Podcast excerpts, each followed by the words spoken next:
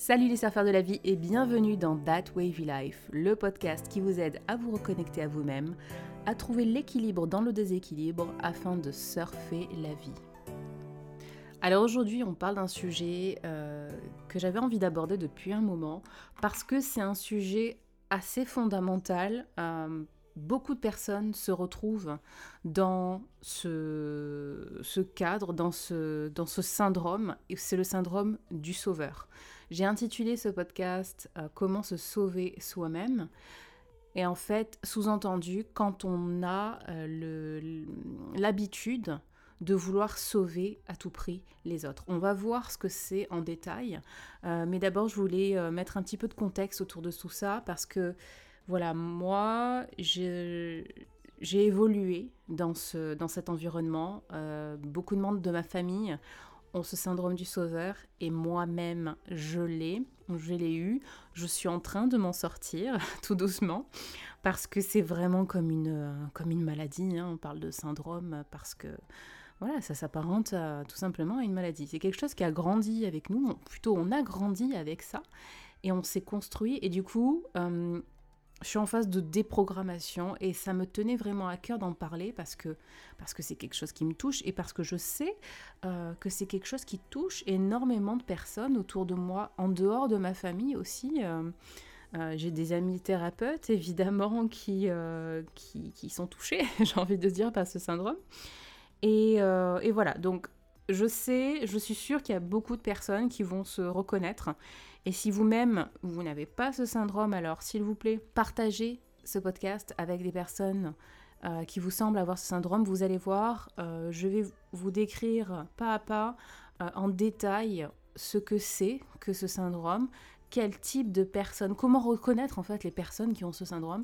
Vous allez voir, c'est super clair, vous allez reconnaître tout de suite des personnes autour de vous, que ce soit dans votre environnement intime ou professionnel, et peut-être que même chez vous, vous allez comprendre que, ah, en fait, je faisais ça parce que j'avais ce syndrome-là. Le but, c'est pas de se victimiser, de se dire, ah bah alors, euh, si j'ai ça, c'est normal que j'ai fait tous ces choix et que j'en suis là, et puis c'est tout, ça s'arrête pas là. Non, le but, et dans tout ce qui se passe sur ce podcast, le but c'est de vous faire prendre conscience, de mettre en lumière euh, certaines choses chez vous, d'où la reconnexion à soi, et, euh, et du coup d'avancer et d'aller ce vers quoi vous voulez aller. Alors la psychologie s'est intéressée de près à ce syndrome du sauveur. On appelle en psycho l'archétype du sauveur.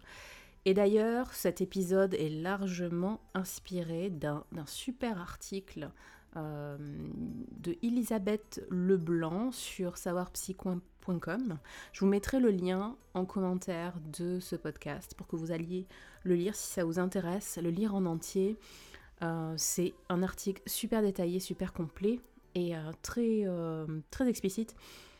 On va voir ensemble, j'ai essayé de simplifier en fait cet article pour vous faire comprendre assez rapidement de, de, quoi il s'agit et pour que vous, vous, puissiez avancer, pour que vous ayez des outils concrets pour vous sortir de ce syndrome si vous êtes touché par ce syndrome. Ok. Alors l'archétype du sauveur, c'est quoi? On va voir ensemble dans un premier temps ce que c'est. Euh, on va voir comment le, sauveur euh, s'est construit, comment l'adulte euh, qui, a ce syndrome du sauveur s'est construit. Et puis, on va voir comment s'en sortir, évidemment, parce que c'est ça le but. si vous avez envie, du moins, parce que si vous avez envie de continuer là-dedans, libre à vous, il hein, n'y a pas de souci. Mais euh, si vous êtes là à écouter cet épisode, je suppose que c'est parce que vous avez envie de vous en sortir, euh, de, ce cadre, de ce schéma euh, où vous sauvez les, autres. donc voilà, on va voir tout ça ensemble. Alors on retrouve le sauveur dans plusieurs domaines, plusieurs métiers différents en fait. Euh, dès qu'il est question de s'occuper de, quelqu'un, de prendre part à sa souffrance, de l'aider, de, le, conseiller, de l'accompagner, euh, voilà, on retrouve potentiellement le, une des personnes qui ont le syndrome du sauveur. Je vais vous donner quelques professions, pour exemple, les docteurs, les infirmières, les thérapeutes, les, tous les métiers d'accompagnement et aussi, on suppose, les instituteurs, voilà, tout ce qui est dans le domaine du professorat. Encore une fois, de l'accompagnement.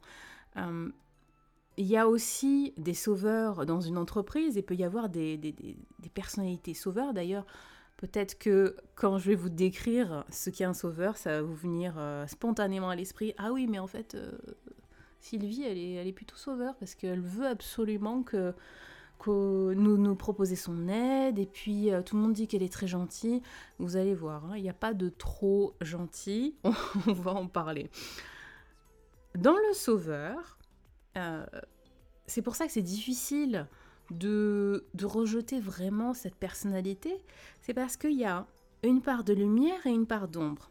Alors, part de lumière, c'est le côté entre guillemets positif, les côtés euh, agréables du sauveur, c'est-à-dire qu'il a des qualités. Il a développé des qualités depuis son enfance, il a cette propension à ouvrir son cœur, à être dans la compassion, dans l'amour, dans l'aide, euh, dans, euh, dans, l'accueil. Voilà. Alors qu'il y a aussi de l'autre côté la part d'ombre. Et c'est là que ça devient très gênant, parce que le sauveur va inconsciemment hein, utiliser l'autre pour essayer de soigner ses propres blessures de l'enfance. Donc le but ici, ça va être de reconnaître en nous le syndrome du sauveur et de, n'en garder en fait que les qualités qu'on a développées, c'est-à-dire le côté lumière, et de laisser l'ombre euh, et du coup bah, de, guérir cette, euh, ce qui a créé cette part d'ombre. Alors pour ce qui est de la définition du sauveur, c'est une personne euh, qui a tendance à porter secours, à essayer à tout prix de solutionner des problèmes, à protéger l'autre, à fournir de l'aide, des solutions, à assister. Et quand je dis à tout prix, j'insiste bien sur le à tout prix parce qu'il y a une, y a une connotation de euh, il faut absolument que j'aide. C'est pas juste une proposition, c'est une imposition. euh, je sais pas si, euh, si vous pensez à quelqu'un là, mais euh, vous, et on va voir ensuite de quelle manière hein, le sauveur s'impose dans sa proposition d'aide. Mais en général, c'est une proposition qui est très insistante. C'est pas juste je t'aide, je t'aide pas, c'est pareil pour moi. Non, il faut que l'autre accepte l'aide, sinon hum, ça peut mal se passer. Euh, ou en tout cas le sauveur peut très mal le prendre. Et il veut absolument euh, aider parce que il a besoin, euh, il a besoin de l'autre pour quelque part se sauver lui-même. Quand on est dans une relation d'aide saine, la personne qui va aider va respecter les besoins d'aide et d'autonomie de la personne aidée. Quand on est dans une situation qui n'est pas saine justement dans le, cadre du sauveur. Le sauveur a besoin absolument de l'autre pour se prouver qu'il vaut quelque chose et il va y avoir tout un contexte, toute une, dynamique de dépendance réciproque avec des, rôles interchangeables, ça on va le voir après, euh, avec un triangle un peu euh, vicieux euh, de sauveur, victime, bourreau. Un sauveur peut intervenir à plusieurs niveaux. Intervenir en one-on-one, c'est-à-dire d'une personne, juste pour une personne, on va essayer de sauver une personne en particulier, mais il peut aussi euh, intervenir dans un groupe, dans une société. Il va à chaque fois proposer son aide quand la situation semble désespérée. Il va essayer euh, de proposer son aide quand euh, il va percevoir que la personne ou le groupe euh, vulnérable, a besoin effectivement d'aide et euh, qu'il y a un danger perçu extérieur et ou intérieur. Et le, sauveur est perçu comme, comme quelqu'un qui va donner de l'espoir, de la force, de la vigueur Et à ce moment-là, la communauté va donner tout son pouvoir au sauveur. Le sauveur va alors être quelqu'un qui va prendre les décisions pour le sauver. Il sait à la place de l'autre, il assume les décisions à la place de l'autre et tient de cette façon une position de domination. Parce qu'il a le pouvoir de combler les besoins, les espoirs et de satisfaire, euh, de satisfaire le sauvé ou le groupe à sauver. Le problème dans tout ça, c'est que le sauveur ne respecte pas les besoins de la personne euh, qui a éventuellement besoin d'aide. Il va euh, sauver l'autre à travers sa propre vision des choses.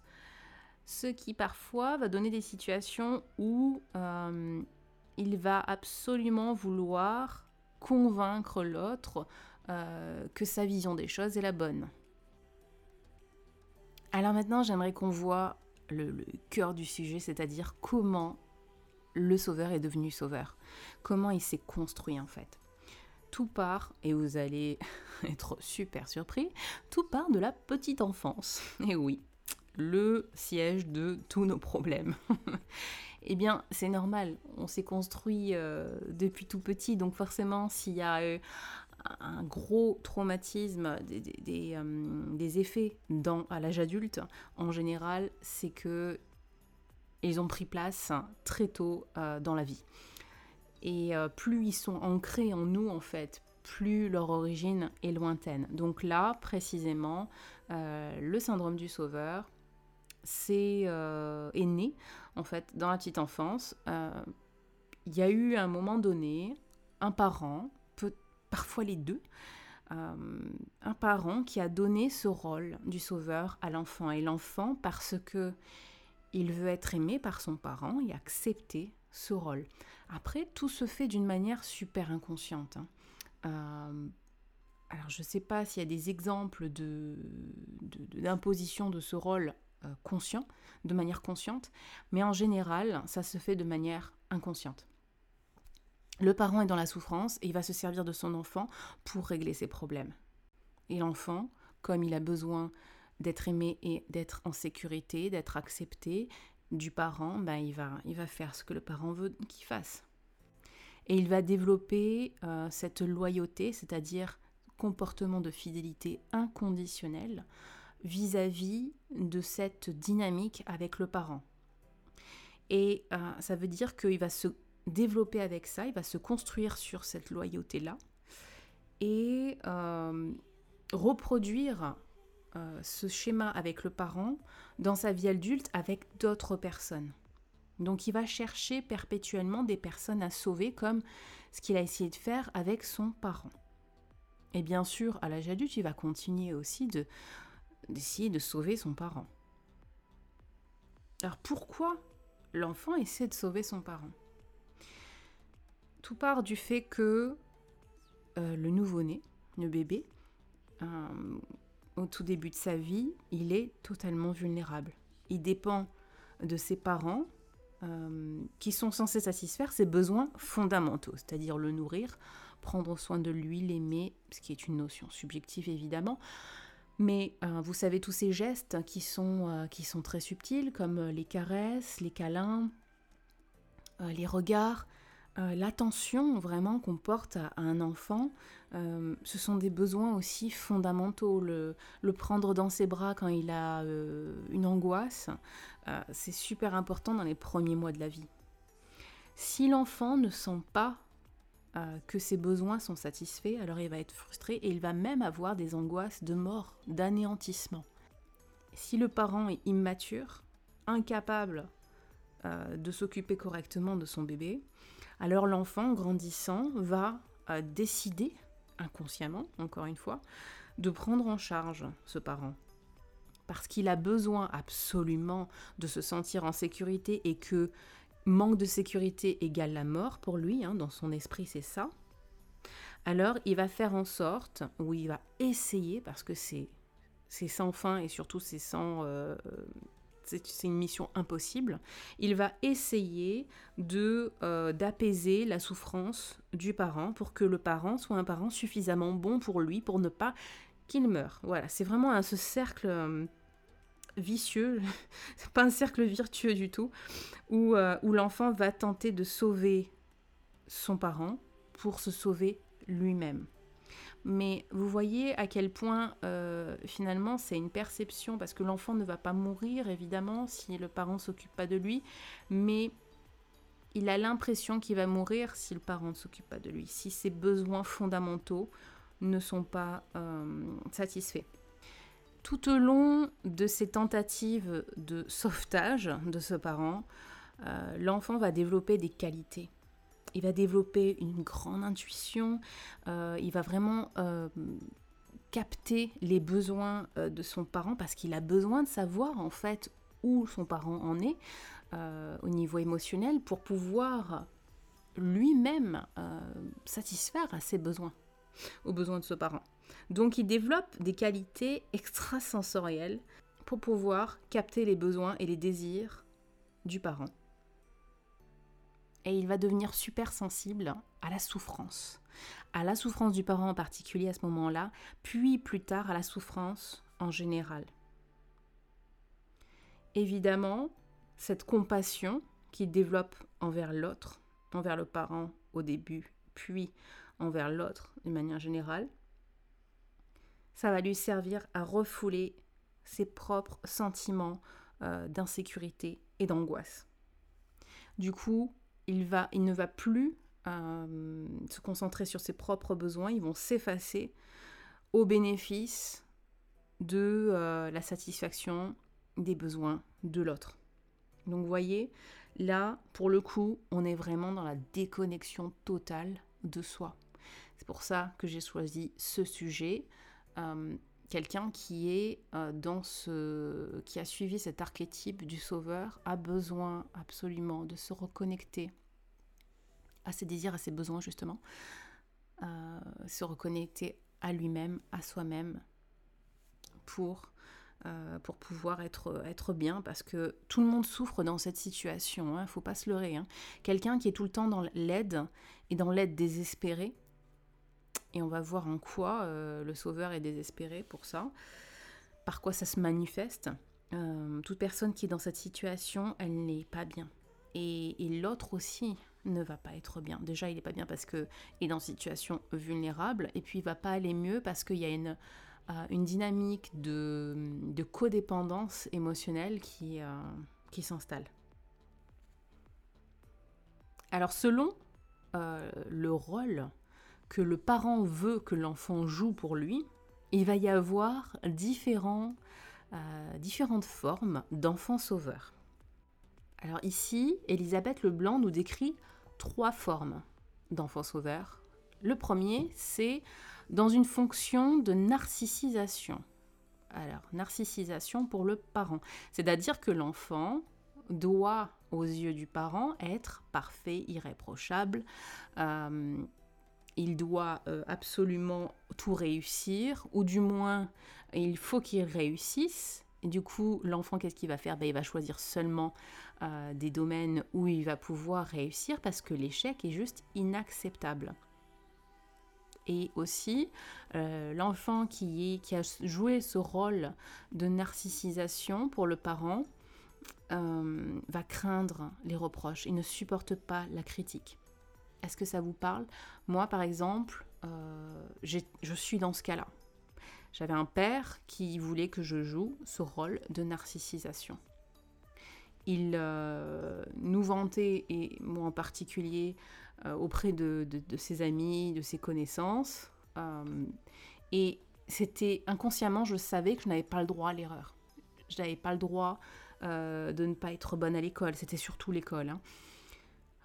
Tout le reste, ça n'avait pas d'importance, mais c'était voilà, c'était surtout l'école. Je ne supportais pas à l'école ou où que ce soit d'ailleurs, de, de, recevoir des, des, critiques. Du coup, je me tenais toujours à carreau, j'étais sage comme une image, j'étais... Voilà. Et d'ailleurs, c'était mon seul point de, de chantage, entre guillemets, de, de, pression, mon seul levier, voilà, pour, euh, pour me rebeller en quelque sorte contre, contre cette fonction qui m'avait donnée. Euh, mais je ne me rendais pas compte à l'école, euh, à l'époque. c'était de justement de ne plus être bonne à l'école, de sécher les cours, de voilà, c'était une façon de m'émanciper de, cette fonction que j'avais accepté de prendre et qui était lourde. voilà, je n'en pouvais plus de cette situation-là. Ce qui fait qu'après, ben, qu'est-ce qu'on fait? Ben, On s'auto-sabote et euh, en essayant de faire souffrir l'autre, ben, on se fait souffrir soi-même. Bon, je ferme la parenthèse sur ça. C'était pour vous donner euh, un exemple concret par rapport à ce rôle de narcissisation. Ensuite, il y a le rôle du mauvais objet. Alors là, c'est l'inverse. C'est le parent qui se croit parfait et qui a besoin d'avoir un enfant euh, qui est le pire le pire humain que la Terre ait porté. Euh, donc l'enfant, euh, le parent est un saint de pouvoir supporter cet enfant horrible. Donc l'enfant est en fait euh, la projection de tout ce que le parent déteste chez lui, évidemment.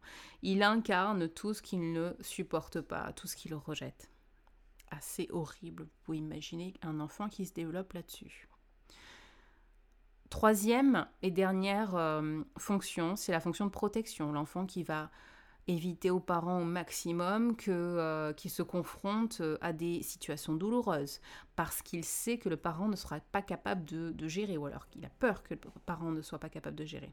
Il se peut aussi que l'enfant protège le parent en lui donnant euh, ce qu'il veut, dans le sens où il va rester, par exemple, indéfiniment bébé pour que sa maman s'occupe de lui, pour que sa maman euh, se sente utile, ou il va au contraire, euh, enfin pas au contraire, mais il va euh, ne pas aller très loin dans les études, ou en tout cas va rester en dessous du niveau de son père. Là encore, je me reconnais. Mon père, qui a toujours voulu faire des études, n'en avait pas fait. Il, il avait plein d'excuses pour pas en avoir fait. Et il avait cette façon de nous vanter, encore une fois, à ses proches. Et en même temps, quand, euh, à l'abri des regards, bien sûr, quand on était dans l'intimité du foyer familial, il nous disait Oh, vous ne m'arrivez pas à la cheville. Et inconsciemment, qu'est-ce qui se passe? Bah Parce qu'on veut que ce parent, vous rappelez hein, le, fonctionnement, comment se construit euh, le sauveur. Parce qu'on ne veut pas euh, décevoir le parent, parce qu'on veut que le parent s'occupe bien de nous et qu'il soit bien lui-même et qu'on veut qu'il guérisse ses souffrances, on va lui apporter ce dont il a besoin.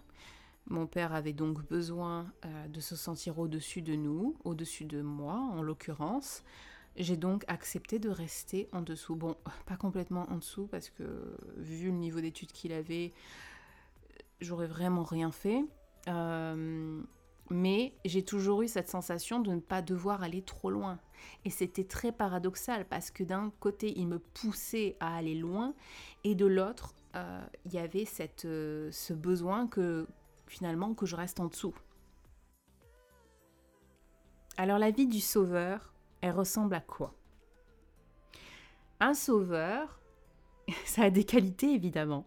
C'est quelqu'un qui est responsable, sur qui on peut compter, qui est dévoué, qui est fiable, qui est tourné vers les autres. Et ça, c'est des qualités euh, que le sauveur a, vraiment développées par nécessité, certes, mais ce sont des, qualités vraiment sincères et réelles. Je veux bien insister là-dessus parce que c'est pas du fake, hein, c'est pas, faux tout ça. C'est juste que il les a développées pour de mauvaises raisons. Mais il les a quand même développées, elles sont lui. Ok. Euh, le côté, euh, le dark side de, euh, de, cette vie de sauveur, c'est que il se met souvent en colère. Justement, je vous disais un peu plus tôt, quand le sauveur veut sauver quelqu'un et que cette personne ne veut pas être sauvée, alors il se peut que le sauveur se mette en colère il ne supporte pas la critique, ça on l'a vu, hein, parce que euh, dans certains cas, il estime qu'il sait mieux que l'autre. Oui, parce que c'est un sauveur, donc il est au-dessus. Hein, c'est mieux que vous ce dont vous avez besoin, parce qu'il il peut capter ce genre de choses. Euh, le sauveur aussi a tendance à, euh, l'anxiété, à l'angoisse. Hein, il peut vite devenir dépendant de l'autre. Parce qu'il y a vraiment une relation de, codépendance entre le sauvé et le sauveur. Il peut devenir euh, paranoïaque. Donc il supporte pas la critique, il supporte pas les reproches. Il a une tendance à la tyrannie parce que justement il a besoin de maîtriser la situation pour euh, maîtriser la satisfaction des besoins de l'autre parce que ça dépend de sa survie à lui. Hein et alors qu'il se voit comme une victime, parce qu'il est en souffrance, il ne montre pas du tout ça à son entourage. Son entourage qui le voit plutôt comme un persécuteur, comme une personne qui, qui est dure. Alors attention, il se peut que vous vous disiez ah mais non mais moi je ne reconnais pas le sauveur chez cette personne. Et pourtant, il y a deux, euh, deux positionnements en fait du sauveur. Il y a une position qu'on appelle haute et une position basse. La position haute, c'est quelqu'un qui prend tout en charge. Et c'est pas forcément quelqu'un qui est au-dessus de vous, mais c'est quelqu'un qui va être, comme me dit Elisabeth, corvéable et facilement manipulable. Parce qu'il a le sentiment d'exister seulement quand il s'occupe de l'autre. Même quand on lui demande de rien. Et ça, encore une fois, on l'a vu, ça peut poser problème. Et puis il y a la position basse. Je sauve l'autre en le laissant me sauver, en le laissant croire que j'ai besoin de lui, qu'il m'est indispensable. Ainsi, il se sent utile et efficace. C'est magnifique, totale manipulation. Mais comment se sortir de ce syndrome du sauveur? C'est ce qu'on va voir et c'est le point le plus important, finalement, même si c'était très important de reconnaître ce qu'est un sauveur, comment il se construit, sur quoi il se construit. Et la bonne nouvelle, quand même, c'est ça, c'est que on peut se sortir de ce syndrome du sauveur. Mais il va falloir beaucoup de courage. Déjà, il va falloir reconnaître qu'on est dans cette, euh, dans cette situation et il va falloir renoncer à ce rôle si vous voulez en sortir. Évidemment, comme je vous disais au tout début, si vous n'avez pas envie d'en sortir, parfait. Passez votre chemin, arrêtez d'écouter le podcast et passez à autre chose. Mais si vous avez envie d'en sortir, très très important de poser votre intention de renoncer à ce rôle. Et Elisabeth Leblanc nous parle de trois choses essentielles à faire. La première est d'affronter la lourde culpabilité de si je ne continue pas à sauver l'autre, il va souffrir, mourir, devenir fou, et ce sera de ma faute. Oui, parce que, on l'a vu, il y a une espèce de toute puissance du sauveur. Il se considère comme l'ultime personne qui peut sauver l'autre. Donc, première chose, renoncer à, cette toute puissance, accepter euh, affronter cette, cette culpabilité qui va sûrement ronger au début. Il y a aussi le fait de vivre dans la crainte des représailles, tout en euh, secrètement souhaitant euh, avoir justement euh, subir des représailles pour expier la culpabilité. D'ailleurs, il se peut que au début, s'il y a des événements dits négatifs qui arrivent dans la vie de, l'ancien sauveur, il considère que ce soit des, punitions qu'il mérite pour avoir abandonné son rôle de sauveur. Et enfin, il est essentiel d'accepter de renoncer à la toute-puissance. Je l'ai dit plus ou moins tout à l'heure. accepter de faire face à ses propres limites, à son impuissance. On n'a pas justement cette toute-puissance sur la guérison de l'autre. Il se peut même que vous pensiez si je ne peux pas tout, je ne peux rien, donc je ne mérite pas de vivre. Ça paraît assez extrême, mais d'une manière inconsciente, c'est euh, chez certaines personnes, c'est très très ancré. Elisabeth propose alors que pour réussir à faire ça, euh, on mette toutes les qualités qu'on a développées de compassion, d'amour, de sollicitude, de compréhension à son propre service pour une restauration narcissique. La deuxième étape pour se sauver, c'est d'être le héros de sa propre vie. Ça, j'adore ce paragraphe. Euh, elle nous parle dans ce, dans ce paragraphe de, du mythe du héros. qu'est-ce que c'est un héros? Et d'ailleurs, j'ai découvert ce que c'était un héros en lisant ça, parce que c'est pas euh, l'image finalement que j'en avais. Et j'adore en fait. Euh, maintenant que j'ai découvert ce que c'était, j'adore. Être un héros, c'est différent en fait du rôle euh, du sauveur. Parce qu'il s'agit d'être un héros pour soi-même. Le héros, c'est quelqu'un qui est inspirant. C'est un individu à part entière et il constitue, dit-elle, l'illustration de la conscience de soi, c'est la reconnexion à soi en fait. Le héros est allé à la découverte de ses forces et de ses faiblesses, de ses qualités, qui lui permettent de faire face aux tâches ardues de la vie, en fait, euh, qui lui permettent de surfer la vie tout simplement. le mythe du héros, euh, c'est trois choses. C'est quitter la sécurité et les certitudes, c'est voyager à l'intérieur de lui-même euh, pour confronter son ombre et c'est découvrir son âme, son intuition qui sont des alliés euh, de taille. Là, euh, je pensais par exemple au voyage intérieur avec la confrontation à son ombre. vous voyez dans les dessins animés, dans les contes, ce héros qui combat un dragon, voilà, ce genre de choses. En fait, c'est très métaphorique et il s'agit de, l'enfant qui va en lui faire face à ses peurs et qui combat ses peurs. La mission du héros, c'est quoi? Bah, C'est la lutte pour la délivrance. C'est cette indifférenciation. Le héros ne peut triompher que s'il a d'abord maîtrisé et assimilé son ombre. Ça, c'est c'est super important, le héros ne peut triompher que s'il a d'abord maîtrisé et assimilé son ombre. Et assimiler, c'est accepter, intégrer. Et d'ailleurs, elle nous dit que pour les personnes qui, cherchent un sens à leur vie, aller voir du côté du, du mythe du héros peut nous aider à y voir plus clair sur le sens de notre vie. Et puis ensuite, enfin, est-ce qu'il y a une vie après le sauveur? Oui, parce que ce qui fait peur quand on a développé un certain comportement, qu'on s'est construit sur un certain schéma toute notre vie, c'est de lâcher ça, parce qu'on s'est identifié à cette, à cette fonction. Et si on n'a plus cette fonction, alors qu'est-ce qu'il y a à la place?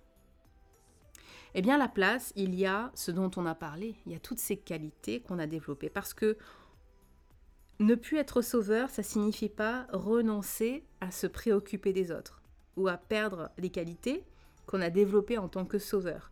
Si vous êtes devenu euh, prof, docteur, infirmier, thérapeute par rapport à, ce syndrome du sauveur, alors ça ne veut pas dire que vous devriez euh, abandonner le métier que vous êtes en train de faire. Sauf si vraiment vous vous rendez compte qu'en fait euh, c'est pas c'est plus aligné avec, euh, avec vous et que vous voulez faire autre chose. Ça c'est ok, il n'y a aucun souci.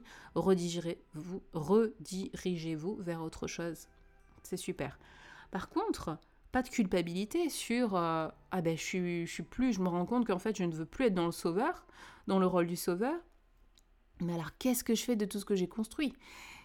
Eh bien, vous utilisez toutes ces qualités d'une manière vertueuse, tout simplement. Il s'agit de les mettre au service de l'autre, de manière juste, sans porter atteinte à son intégrité ou bien à la vôtre. Cela demande évidemment une position d'humilité en acceptant d'être un être humain ordinaire, conscient aussi bien de ses qualités que de ses limites.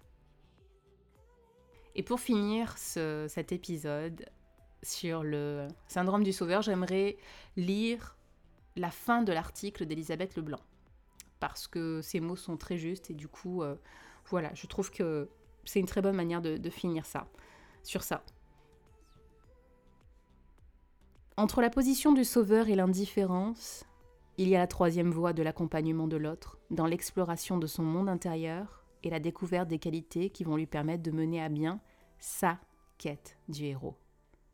Mais pour cela, il faut avoir fait le chemin soi-même, découvert, mis en œuvre et agi ses propres qualités en se les appropriant totalement.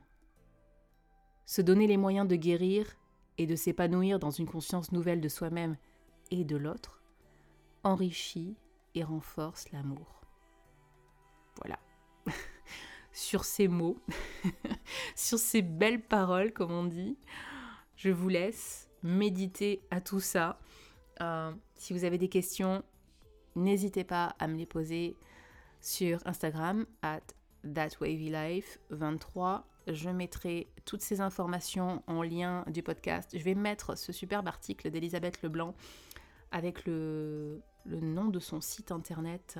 Euh, si vous voulez découvrir d'autres articles et informations sur elle, merci à elle euh, pour avoir écrit cet article qui a beaucoup éclairé euh, ma vie. J'espère qu'elle éclairera aussi la vôtre. Euh, j'espère que vous apprécierez ce partage. Sur ce, rappelez-vous, la vie est faite de vagues, alors surfez-les.